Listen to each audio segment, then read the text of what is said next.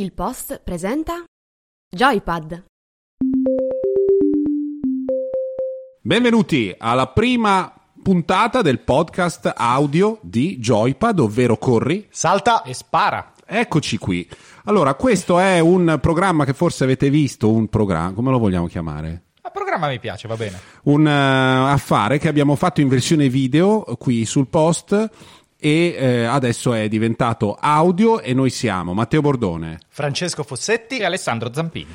Bene, parliamo di videogiochi e ne, fa- ne, parliamo con una disciplina ferrea perché altrimenti il podcast dura settimane. Una delle caratteristiche dei, caratteristiche dei podcast è non prenderci con le previsioni del tempo tra l'inizio e la fine, quindi non vogliamo. Cominciamo con il primo argomento. Il primo argomento riguarda le previsioni del tempo. A suo modo, sì. Marginalmente. Bello questo aggancio. Adesso tutto randing. Death Stranding, finalmente sono passate tre settimane dall'uscita? Due settimane e mezzo dall'uscita. 8 eh, novembre, quindi. 8 novembre, e, siamo verso la fine di novembre, quindi ne possiamo parlare senza causare uno tsunami di spoilerate. Sì, ma ci tratteniamo anche, non è che no, no, non è che no, no, no, no. il finale, no, se no sullo... staccano subito. No, anche perché io non l'ho ancora finito, quindi se non sì, mi rovinaste però, il gioco ve ne no, sarei grato. Allora, allora ehm, possiamo dire delle cose che ci piacciono del gioco senza entrare nei dettagli della storyline. Assolutamente. Va bene? Sì, va bene così. Inizia Possiamo tu. anche dire che cos'è è il nuovo titolo di Hideo Kojima. Kojima. Ah, aspetta, attenzione, Eh, Kojima, sì, Kojima. lo Ragazzi, so. No. ragazzi, il suono J non c'è, è francese. In Giappone quello lì è J. Kojima, Hideo. Va bene. O Hideo Kojima si può dire anche. Eh, è il nuovo gioco dopo che insomma eh, c'è stata una frizione, possiamo chiamarla Un così. attrito, un attrito. Iniziamo con i falsi amici. C'è una frizione ottima per il capello brizzolato. Eh, Ehm, tra? con- tra, eh, Hideo e Konami, che era il publisher che gli permetteva di sviluppare i suoi Metal Gear. Se n'è andato. Forse lo obbligava anche a sviluppare i esatto. suoi Metal Gear. Qualcuno se n'è andato sbattendo la porta eh, e qualche anno dopo ci è stato consegnato questo Death Stranding. Sì, in mezzo c'è l'episodio del- del- di Konami che interrompe le relazioni con Kojima alla- ai Video Game Awards. Viene invitato Kojima a ricevere dei premi per l'ultimo capitolo di ehm, Metal Gear, ma l'editore Konami dice no, Metal Gear è un prodotto nostro, lui con noi non ha più niente a che fare. Non, Non può, può andare a Los. Angeles a ritirare il premio. Los Angeles è Montreal, dove lo Sì, sì, fanno? Los Angeles, Los Los Angeles. eh. Eh, anche se è canadese il tizio, no? Ma canadese secondo me di Toronto. In ogni caso, ehm, Kojima credo sia giapponese. sì, sì, sì, bravo. Ehm, in ogni caso, l'anno dopo è arrivato in pompa magna con tutti gli, proprio le, delle corone di alloro perché Sony è diventata, ma tu sei un artista e tu devi poter fare tutto quello che vuoi con la tua arte, cosa che Konami non ti lasciava fare, invece noi te lo lasceremo fare. Di solito questo prelude a un orrore. Molto spesso sì.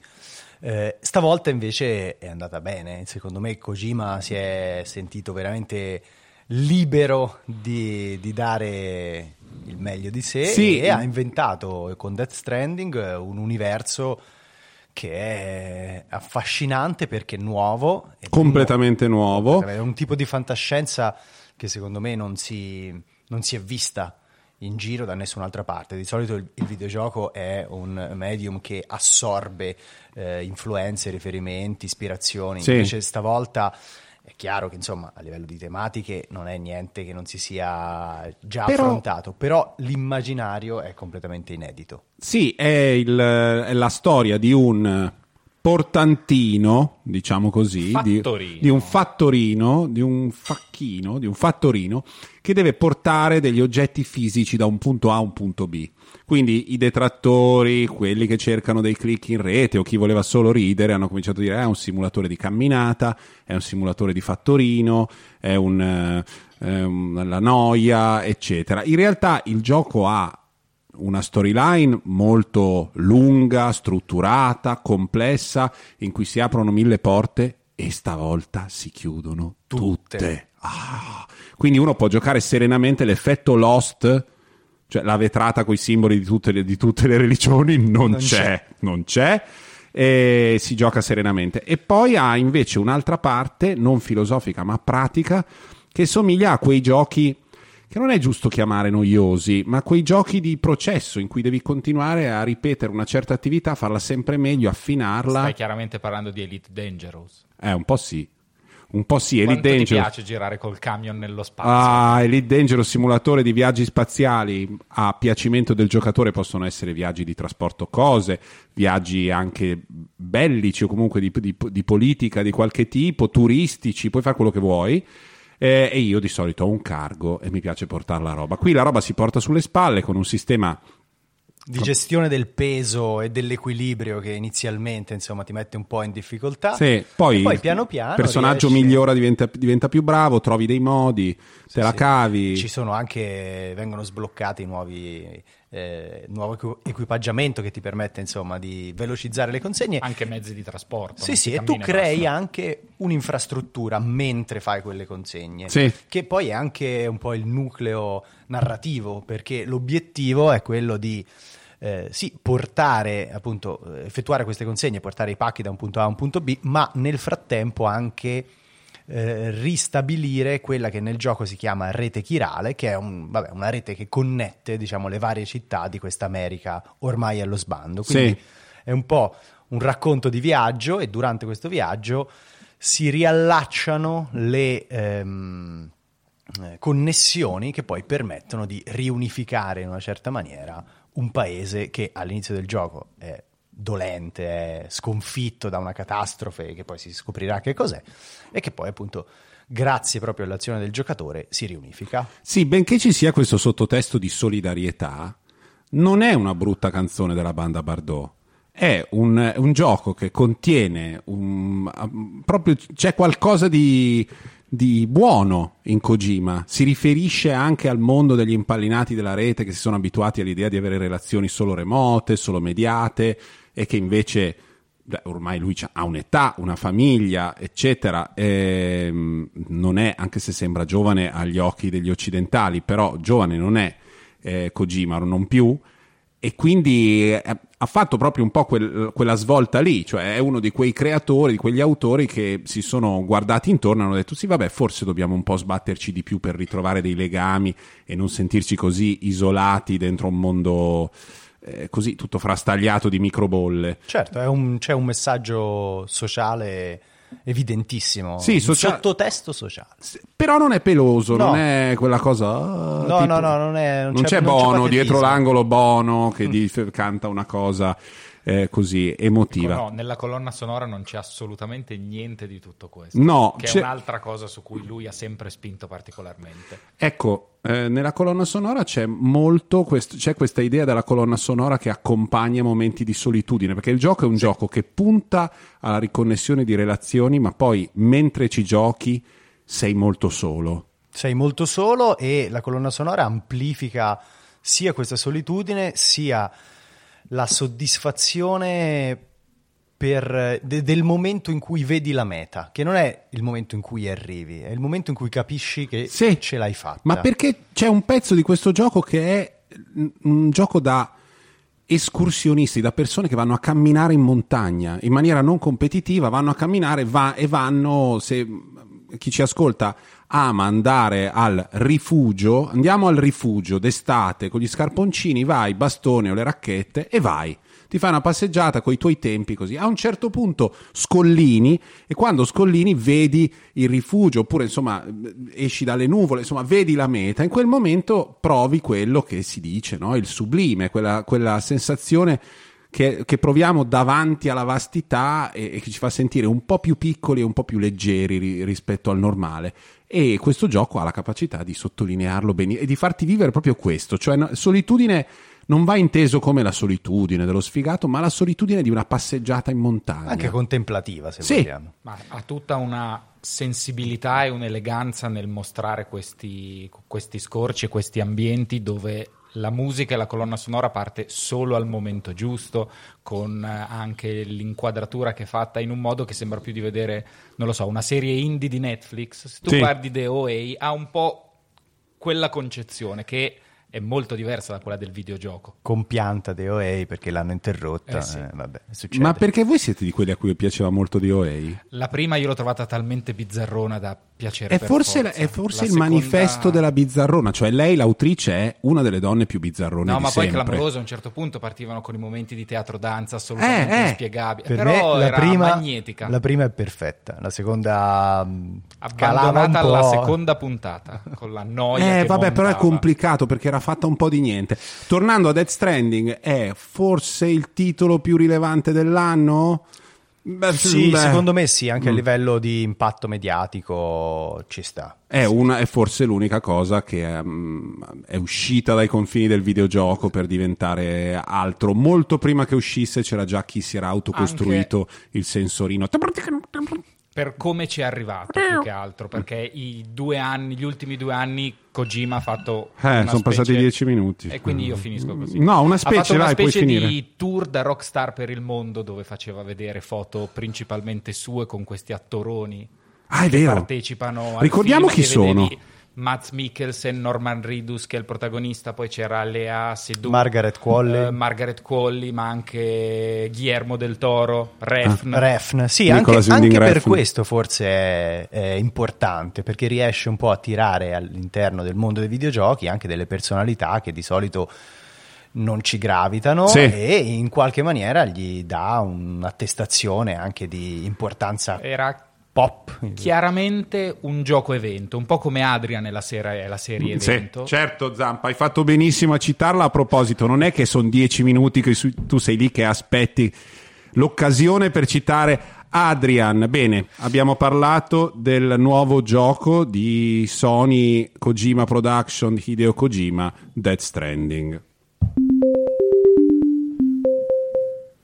Siamo tornati e parliamo per 5 minuti di Stadia. Che cos'è Stadia? Qui abbiamo, dobbiamo fare full disclosure. Dobbiamo Sì, farla. dobbiamo, Dobbiamo farla. C'è un uomo che è sposato con una dipendente Google e quindi eh, quando Zampa parla di qualunque prodotto Google sappiate che bisogna togliere, fa- togliere un 20%, fare una tara. La sua speranza è quella di non fare più niente nella vita e vivere all'ombra di questa donna. E quindi ecco, possiamo parlarne serenamente con eh, Fossa che invece è più sobrio. Cos'è Stadia? Poi diciamo come funziona. Stadia è eh, un nuovo servizio di gaming che Google ha lanciato ehm, da pochissimo. Il 19 novembre, Il 19 novembre. non è un'informazione in conflitto di interesse. Bene? E è un servizio di gioco in streaming, ovvero significa che ehm, chi decide di acquistare i titoli su questa piattaforma in realtà non, non li possiede fisicamente, i giochi non vanno su un hardware eh, che è collocato nella sua casa, come può essere una console o un PC, ma eh, funzionano su un computer lontano, remoto e attraverso una tecnologia di streaming il flusso video di questi giochi viene poi mh, spedito direttamente su tutti gli schermi che uno ha a disposizione, che sia quello del cellulare, che sia quello della TV o quello anche di un vecchio laptop che non sarebbe in grado di far girare nessun motore tridimensionale. Perché non, c'è, non ci sono dei numeri che si muovono, ma solo delle immagini in movimento. È fatto tutto in remote computing. Esatto, è C'è fatto un tutto flusso video. Cioè- Se il computer sa gestire un flusso video in eh, 4K, in 1080p, allora sa gestire anche Stadia. Esatto. Bene, il problema di questi servizi, teorico, insomma, quello che si teme è che ci sia un ritardo, sia un lag. E come, fu- come funziona? Sì, perché sostanzialmente tu devi eh, comunicare con questo computer a distanza e per quanto veloce possa essere il segnale, lì, mh, un po' di ritardo Eh, c'è. E fino ad oggi devo dire che quasi Stadia non è il primo servizio che ha tentato di puntare sul gioco in streaming. Però fino ad oggi non c'era mai stato nessun servizio veramente convincente che ti desse una sensazione di controllo integrale. cioè, PlayStation, PlayStation Now però scarica il gioco su- in- Eh, No, sulla PlayStation anche, lì. Anche Per- PlayStation Now. c'ha- Ah, quelli della in Play 3 sono streamati, sì. Però comunque sia lì un po' di latenza, il Sì. termine tecnico che viene utilizzato dai giocatori si sente. Eh, Stadia è, è stata una cosa per me un- una sorpresa eccezionale, nel senso che avendo a disposizione ovviamente una buona linea, quindi una fibra, Certo, certo. il, il feedback è immediato, la sensazione di controllo è massima e anche la qualità visiva è, è ottima, nel senso l'immagine è nitida e pulita, non ci sono artefatti di compressione che magari insomma ogni tanto quando guardate i film li conoscete se, se avete visto dei film in Certo, streaming un certo. po' da qualche Lo sito. squadrellamento, Esatto. quando c'è quello- squadrettato il fumo, che di Esatto. solito sono le cose che incastra di più il flusso streaming. Il tutto, che modello di business ha? Con acqu- acquisto dei giochi, abbonamenti, come funziona?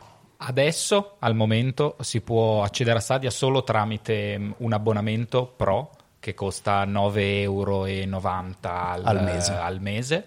Eh, ti dà diritto a due giochi gratis, ci sono stati i primi due, ce ne saranno due il prossimo mese, eh, e una serie di sconti su- sullo store. Dal prossimo anno ci sarà anche... Ah, tra l'altro, l'abbonamento pro permette di giocare in 4K, Mm. cosa che può fare solo eh, questo tipo di utente. Esatto, altrimenti non si raggiunge la massima risoluzione, ci si Esatto. accontenta del Full HD, del classico Mm. Full HD.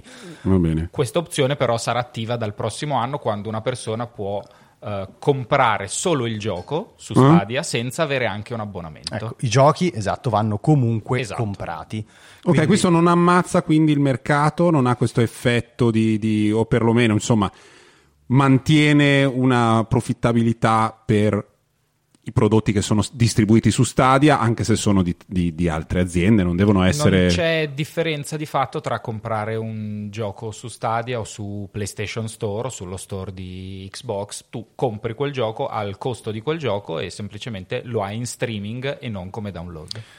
Ehm, c'è da dire che per il momento il lancio di Stadia è un po', eh, come posso dire, eh, leggerino, soft Mm, launch. eh, anche perché questi sono quei servizi che, a differenza del, del protocollo broadcast, per cui alla vecchia del, del via etere, per cui se la televisione la guarda un abbonato Rai o 20 milioni è indifferente, su questi servizi se c'è un peso di, di Esatto. abbonati e di utenti che cresce, i server bisogna vedere se reggono o no. Quindi in questa Infatti- specie di fase di test ha, ha stupefatto. Ha stupefatto a livello qualitativo, l'offerta commerciale è ancora traballante, nel senso che i giochi purtroppo sono pochi, i prezzi non sono allineati a quelli della concorrenza e ci sono anche tante funzioni che arriveranno nel corso dei primi mesi del 2020, nella prima metà del prossimo anno. Quindi per il momento ottimo eh, proprio a livello di funzionamento, la tecnologia funziona. Eh, però appunto l'offerta commerciale deve comporsi e aggiornarsi e si spera che lo faccia appunto nel- nei- nella prima metà del 2020. Abbiamo parlato di Stadia per 5 minuti. Bene, questo è Joypad, ovvero corri, Salta E spara! e noi siamo Matteo, Francesco e Alessandro. Ho indicato Alessandro dicendo Francesco, ma va bene lo stesso perché Sai- è che è un radio. podcast. Sì, esatto. sì, non, non si sente, e, cioè non si vede. Parliamo di un altro gioco di quest'anno tra i, i gioconi, secondo me, dell'autunno e di Natale, che è un gioco di Nintendo. ovvero Luigi's Mansion 3, che è un, un gioco di avventura con una sfumatura soft horror, possiamo chiamarla così, quell'orrore... Sì, ho- quell'orrore... horror Nintendo che è proprio super soft. Sì, tipo quello di Casper, quello di Nightmare Before Christmas, Sì, quella, ma Casper forse vena... Meno di Nightmare Before, Before- Before Christmas, è più Casper, Più Casper, proprio, dello sì. spavento, l'idea dello, dello spavento dei bambini quando cominciano ad amare la paura, quindi usciti dall'infanzia più tenera e vanno un po' verso l'adolescenza, i bambini che vanno nei corridoi bui e... Uh, La poi- tremarella. la tremarella. Il fantasmino tutto tondo, cicciotto, gaudente. Mario, allora Luigi ehm, va a visitare questo, questo palazzo Questo resort. Sì. Gli succede immediatamente appena entra, gli rapiscono tutti gli amici, non trova più nessuno e si trova dentro a una casa infestata dal- dagli spiriti, dagli, Dagli spettri. spettri.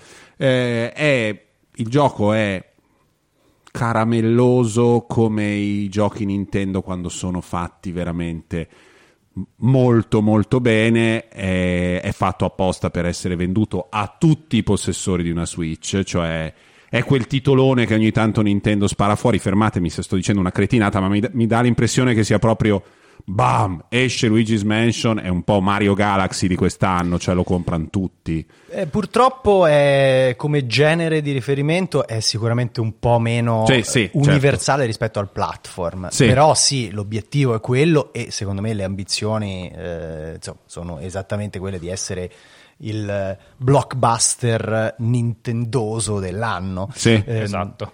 A livello visivo è bellissimo da vedere, proprio ai livelli sembra un film d'animazione 3D. Sì.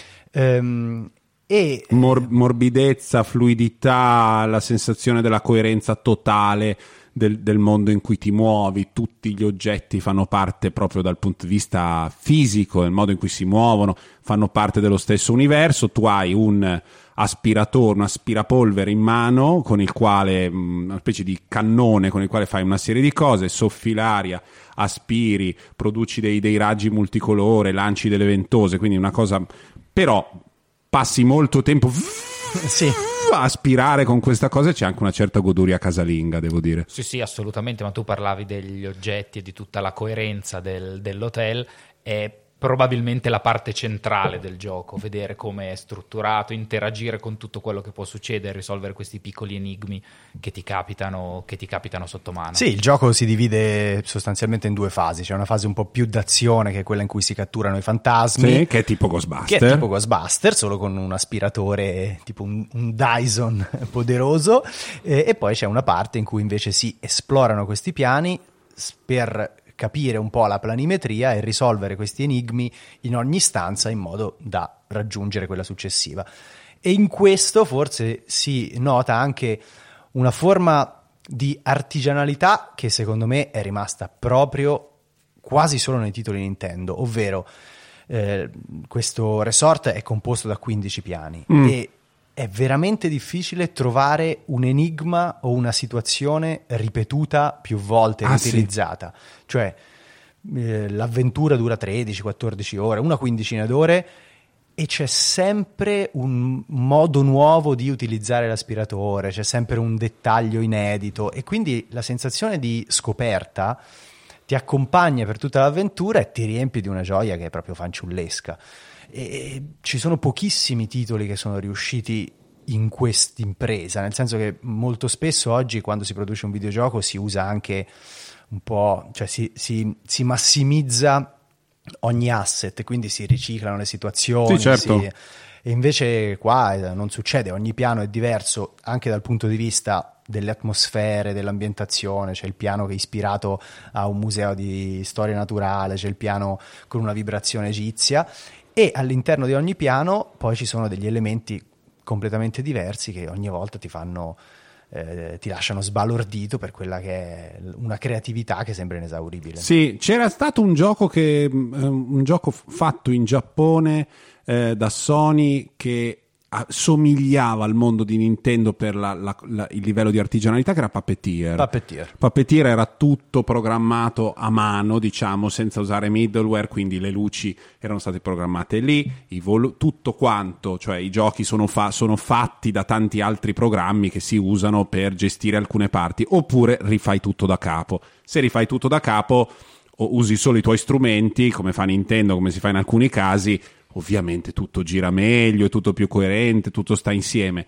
E, mm, È un bel paragone perché ogni schermata di Puppeteer, che era un platform Sì. uscito alla fine del ciclo vitale di PlayStation 3, era proprio studiata singolarmente. Anche Sì. lì, mh, diciamo, ogni situazione era artigianale. Sì. Però era una- un'esperienza anche un po' più condensata. C'è un altro titolo che io cito quando si parla di, eh, di varietà eh, sotto questa luce, che è Inside. Eh, Inside dei allora vogliamo parlare di capolavori. Se vogliamo parlare di grandi Beh, capolavori, uno dei, gio- dei videogiochi più belli di tutti i tempi. Eh. Io lo- fra i primi 20 giochi di- della storia, io metto Inside. Sono d'accordo e anche lì sostanzialmente per le quattro ore dell'avventura non c'è una scena ripetuta, un, No. un asset ripetuto. un meccanismo, niente. Però ecco, sia Puppeteer che Inside erano esperienze molto condensate. Inside durava 4 ore, Puppeteer qualche cosa in più.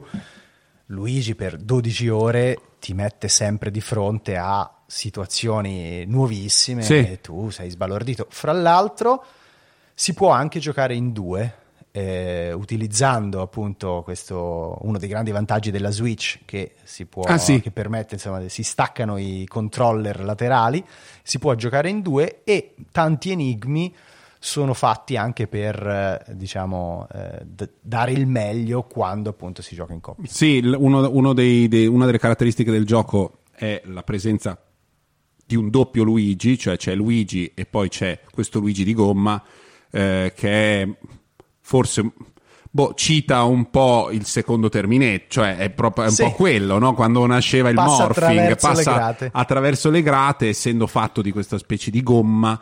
ehm, e devo dire che il gioco ha anche una progressività perfetta nella difficoltà. E ogni volta che c'è quel momento in cui dici ah sono veramente una pippa a 45 anni se ne avessi 12 e fossi un, un ragazzino di Kobe non avrei nessun problema. In quel momento ti esce un cartiglio che dice guarda che se fai questa cosa ricordati che puoi fare quest'altra cosa e dici ah se- mai umiliante.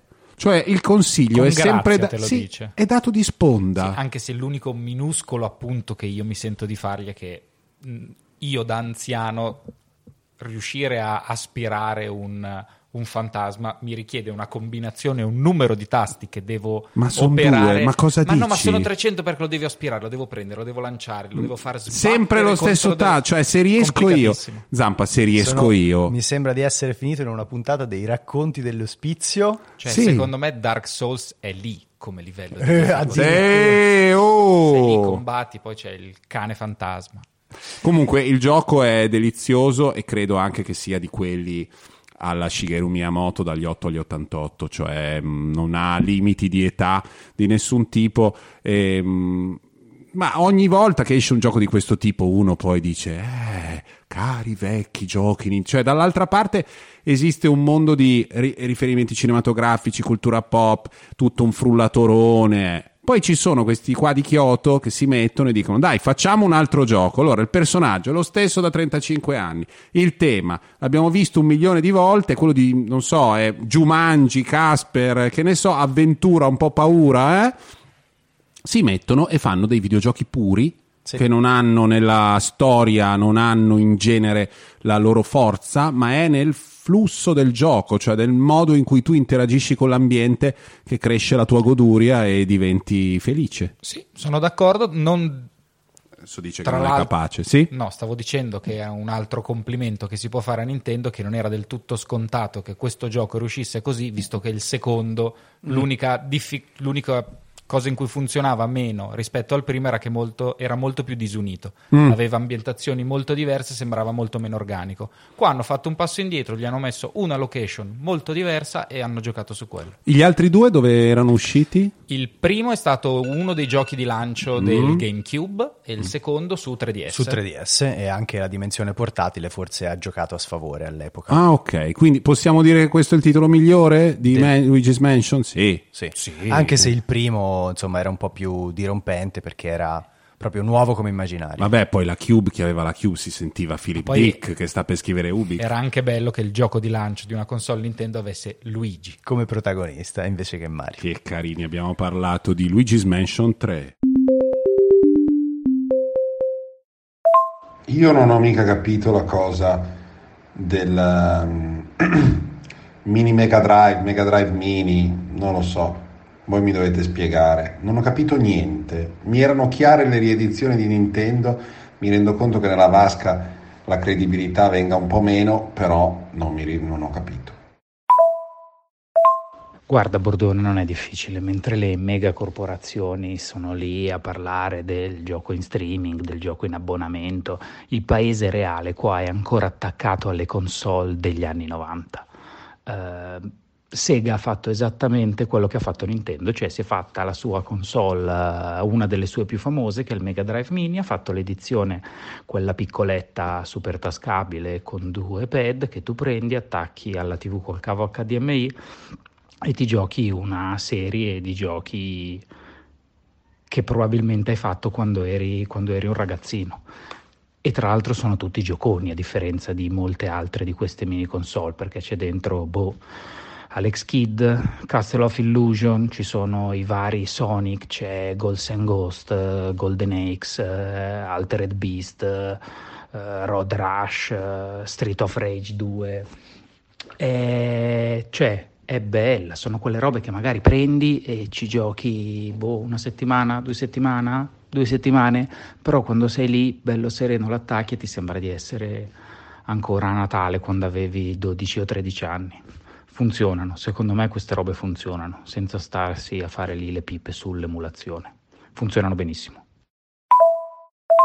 Ah, in effetti in un periodo di crisi nera così tu hai dei giochi che già hanno attraversato il vaglio del tempo e sono rimasti vivi, sono giochi che di solito han- hanno dei meccanismi base di gameplay molto limpidi perché altrimenti non funzionerebbero essendo la grafica. Comunque certo avevamo altre aspettative ma era la fiera dei cubetti per cui e, e per forza devono funzionare.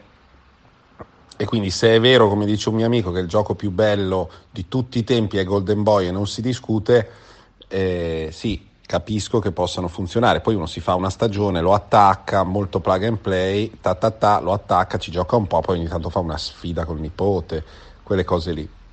Va bene, ok, lo accetto. Bordone, Golden Boy è una cosa strana che hai inventato tu. Il videogioco migliore di tutti i tempi, semmai è Wonder Boy, e potrei anche essere abbastanza d'accordo. Comunque sì, il eh, Mega Drive Mini funziona come hanno funzionato le riedizioni Nintendo, sia per gli appassionati di lungo corso, che appunto hanno una cosa molto immediata, non devono stare a tirare fuori adattatori strani per portare la presa SCART eh, ad HDMI o eh, tirare fuori il catodico, ma secondo me funziona anche per le nuove generazioni che sentono un po' il peso di questa nostalgia imposta proprio da noi che abbiamo ormai più di 30 anni e che parliamo di titoli con cui loro non si sono mai misurati. È molto difficile che vadano a riacquistarsi le vecchie console, fra l'altro a prezzi insomma abbastanza importanti. Così a un'ottantina di euro c'è una bella selezione e è anche un modo per riscoprire magari una stagione che non hai vissuto se sei un po' curioso. Comunque sia, siete entrambi delle merde perché io avevo resistito, non avevo ancora comprato eh, il Mega Drive Mini, eh, però insomma sono andato in effetti a rivedere la lista e ho già fatto l'acquisto su Amazon. Allora Fossetti, io capisco che stiamo parlando della console degli anziani, l'effetto nostalgia e tutto, però hai detto di lungo corso e tubo catodico. Io boh, sarà mica il pubblico giovane. Come lo prendiamo il pubblico giovane? Tubo catodico. È il momento di segnalare un gioco a testa e ehm, direi che cominciamo da Zampa. Io il mio cavallo vincente è Mini Motorways, Sì. che è un gioco molto molto piccolo che si trova adesso su Apple Arcade. Canaglia, maledetto. Poco prima di metterci a fare il podcast mi ha fatto iscrivere a ehm, Apple App- Arcade. Apple Arcade. Va bene, mese gratuito, proviamo Apple Arcade. E poi mi ha fatto vedere il primo livello di questo gioco, che è un um, orgia sostanzialmente fra SimCity ehm, e non so, anche forse Ports of Call dell'Amiga, cioè una serie di cose che mi piacciono da pazzi e quel bellissimo Minimetro. Minimetro, perché è, è dello, dello studio di Minimetro. Sì, Dinosaur Polo Club. Eh, Mini Subways è... Voglio giocare solo a quello. Lo so, però è il mio gioco. No, l'ho Ca- già cap- scaricato adesso. Quando finiamo qui, mio. io faccio tutte le stradine. In cosa consiste il gioco? L'idea è semplicissima. eh, c'è una pianta stradale, Mm. una città, ci sono- ce ne sono 5 o 6 a disposizione all'inizio. Si parte con una casa e un parcheggio. La casa e il parcheggio devono essere collegate tra di loro. E basta, mano a mano che va avanti il tempo si sbloccano nuove tesserine che servono per costruire le strade, nuove case, nuovi parcheggi appaiono in maniera abbastanza casuale in Mm. tutta la mappa. È procedurale o hai Eh, livelli disegnati? E hai la mappa Mm. che è... mm, No, in realtà è procedurale perché anche la mappa non è mai uguale. Ah, ok. Ma tu hai degli obiettivi e il livello a un certo punto finisce o alla fine No, tipo tu fra... devi fare più punti possibili e resistere più tempo possibile. Ok. Ogni volta che vai avanti sblocchi e puoi scegliere tra alcuni potenziamenti. I potenziamenti sono il semaforo, l'autostrada Il o semaforo, sì! Il ponte o altre strade e sta a cercare di capire cos'è la cosa più produttiva tra costruire una griglia diabolica dove tutto è collegato con tutto oppure lasciare magari i colori di alcune case alcune case che vanno solo in determinati posti. Mm. A differenza di Minimetro, dove tutto procedeva in maniera eh, svizzera, qua secondo me c'è un po' di twist di imponderabilità. Sì, per perché cui- Minimetro quando imparavi il meccanismo era matematica quasi, dopo un po' costruivi queste metropolitane iperconnesse, molto tristi, in cui la mappa era un maglione bouclé, cioè era una roba fatta a maglia, tutta titta titta ta ta ta. Io qua ho avuto la sensazione che in condizioni quasi simili a volte va in un modo, a volte va nell'altro. Però ci sta, è il traffico, è questo mostro ingestibile da capire. E si chiama Mini Subways. Subways. ok. Mini Subways, Mini Subways è Poi ha quello tossico. stile minimale, bellissimo, solo pochi colori, tutti tenui, è eccezionale. macchinine, eh, stradine, casettine e uno può poi andare a non avere una vita ma ehm, raccogliere molti punti mini subways. Che non è Mini Subways, ma è Mini Motorways. Ah, è mini motorways. Mini Motorways. Va bene, abbiamo- hai sbagliato a citarlo. Mini motorways. Forse due o tre volte. Bene, Mini Motorways è il gioco. Io devo fare ammenda e devo dire onestamente che sono finito in un trappolone orrendo. Cioè c'è uno studio di sviluppo francese che ruba le idee di gioco a giochi indie, che di solito i giochi indipendenti sono pixelati, fatti da tre persone che non si lavano da anni, si basano su un'idea, un'idea di gameplay che sia una bomba atomica. Ok. Quindi di solito c'è molta ricerca no, nel gameplay, nel meccanismo base, perché non puoi, non puoi mettere dei fronzoli a una cosa già nota se sei un gioco indie, la stiamo dicendo molto semplice, ma è così. Se tu hai veramente il pelo sullo stomaco che fai anche un po' orrore, vai a prendere queste idee, le trasformi in dei giochi molto più cippettoni e le, che sono magari free to play e a lei con le microtransazioni e fai dei giochi più truzzi. Que- questo Hall.io è la versione tamarra di un gioco di Annapurna. Annapurna è la casa di produzione di tutto della eh, figlia di Ellison della Cisco, la come si chiama lei? El- Ellison? No, Ellison è il cognome, lei si chiama, non mi viene mai il nome il- il- in mente, qualcuno lo cerchi con un computer e che è la, la produttrice dei film della Bigalo, dei film di Paul Thomas Anderson, che ha anche uno studio di sviluppo, una, mm, insomma, un, Un publisher. un- esatto, un- è, anche una- un- è anche editore di videogiochi e sono sempre coraggiosoni, si chiama Megan. Megan Ellison. Megan Ellison. E, Eh, eh, mi è venuto. Ma, vabbè, No, tu hai sbagliato Motorway pagina- con coso. Sì, è vero, ma ho una pagina Wikipedia che lo dice, non è che ti è venuto, l'hai visto. No, ho detto Megan prima di vederlo, ma va che persona. Va bene. Il gioco originale di Annapurna costa 5 euro e passa, mentre Hall.io è gratuito, però mi sa che giocherò, adesso scaricherò quello di Annapurna perché è tutto di orsetti, animaletti. Sì, e che si chiama stai- Donut County. Esatto, Donut County. Se no stai dando un messaggio davvero terribile. Donut County e Hall.io. Allora, Donut County è molto carino, e Hall.io è molto meno carino e più brutale. È un gioco fatto così: c'è un buco, tu muovi questo buco in mezzo a una città e ogni volta che passi sotto, sotto a qualcosa di più piccolo del buco viene fagocitato. Ogni tot oggetti fagocitati il buco si ingrandisce, quindi può fagocitarne di altri. È la versione al contrario de- di Katamari Damacy, che è un gioco storico di- in cui invece diventi una palla gigante che ne ingloba altre. Ma quindi non è un'idea originale loro? Che cosa? Questa, Questa qua è io- copiata della copia della copia, eccetera.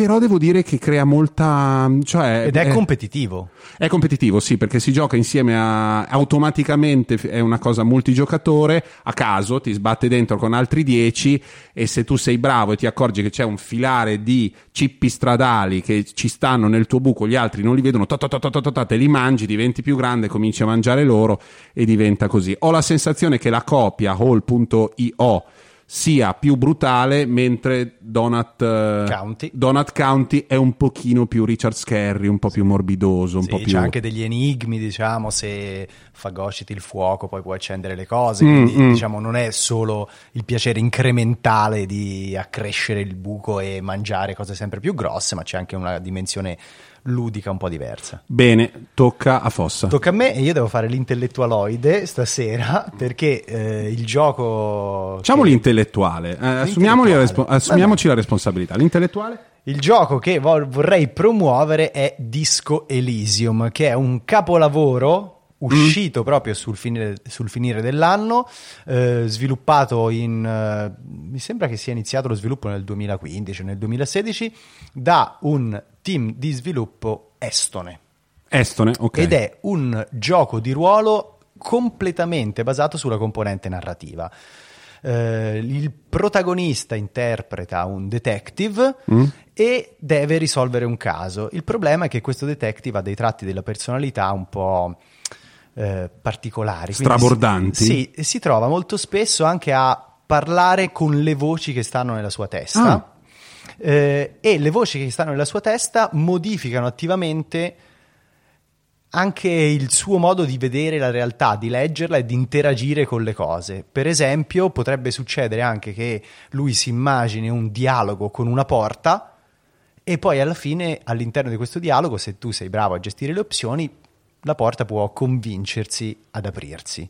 Ed è una scrittura veramente meravigliosa, proprio è tutto in inglese, però c'è dentro, cioè è forse uno dei titoli più postmoderni che mi sia capitato di giocare ed è tutto basato appunto su una scrittura di altissimo livello. Di per- c'è un, un personaggione gigante che ingloba un po' tutto o ci sono anche altri personaggi oltre al Ci protagonista? sono anche Ok. altri personaggi e fra l'altro mh, all'inizio del gioco voi scegliete i tratti del protagonista Mm. e le sue anche fissazioni, magari c'è un'indole enciclopedica perché gli permette di catalogare tutte le cose oppure invece eh, c'è un'indole un po' più eh, caotica che mh, tende a rompere i rapporti interpersonali e quindi durante l- i dialoghi con altri personaggi mh, possono succedere, diciamo, possono emergere delle parti di lui che vorresti tenere un po' più, Un po' più nascoste, e sì. non puoi e quindi a seconda dei tratti che scegli all'inizio l'avventura può andare in direzioni veramente opposte. Mm? E il team di sviluppo si chiama Zaum, è estone e fra l'altro anche il eh, nome del team di sviluppo riprende appunto ehm, il nome di una corrente letteraria russa dell'inizio del Novecento, tutta incentrata sul fonosimbolismo e quindi sulla capacità delle parole di eh, alterare e influire sulla realtà. No, ma che quindi, bello. insomma, è veramente meraviglioso. fonosimbolismo abbiamo Ah, finito. No, aspetta, ripassiamo. Allora, io ho parlato di Donut County, che è quello originale che costa 5 euro e passa, lo trovate sia su Android che su iOS, eh, ovunque, di An- Annapurna, com'è? Entertainment. Interactive. Interactive. E Zampa ha parlato di Mini Motorways. Mini no, Motorways. Motorways. Mini- Mini Motorways che è fichissimo, se vi piacciono soprattutto le cose un po' pulite, se siete di quelli che hanno il MacBook perfetto, non avete messo niente, tutto bello lucidato, cioè vi piacciono le cose eh, piane, non so. Eh. Quando Ikea mette in catalogo quei mobiletti lucidi bianchi o neri o rossi, uno tutto contento. Il Quel principio è lo stesso di Tetris, è un gioco dove metti ordine al caos e questo ti dà una grandissima soddisfazione. Certo, vale anche per vite al limite, ma in un modo più contorto. Invece quello di Francesco era? Disco Elysium, uno dei migliori esempi Dove- di scrittura dov'è? videoludica, è su PC per il momento, quindi lo trovate su Steam, Su per Steam. esempio. Anno Uno dei- prossimo PS4 Xbox Non One. ne sono sicuro e quindi evito di, di- Di dare questa di dare notizia. informazioni potenzialmente false. Ma poi in caso poi ve lo racconteremo. Bisogna sapere bene l'inglese, però in quel caso è veramente uno dei migliori esempi di scrittura videoludica dai tempi di Planescape Torment, ma qui insomma alzo le mani perché poi si va nel mondo dei nerd. Siamo lontano dal mondo dei nerd, noi che Non abbiamo una vita. mai. Mamma mia, figurati. Ricapitolo, questa è stata la prima puntata di mm, Joypad, ovvero Corri. Salta E spara. Noi siamo Matteo Bordone. Francesco Fossetti E Alessandro Zampini. Abbiamo parlato di Death Stranding, Stadia, Luigi's Mansion 3. Abbiamo parlato della riedizione di alcune console del passato e poi abbiamo consigliato tre giochi che sono Donut Country, Donut County e la versione Tamarra che lasciatela perdere che è Hall.io. Ah, quindi hai già cambiato idea. Mini Motorways. e Disco Elysium. Alla prossima puntata di Joypad.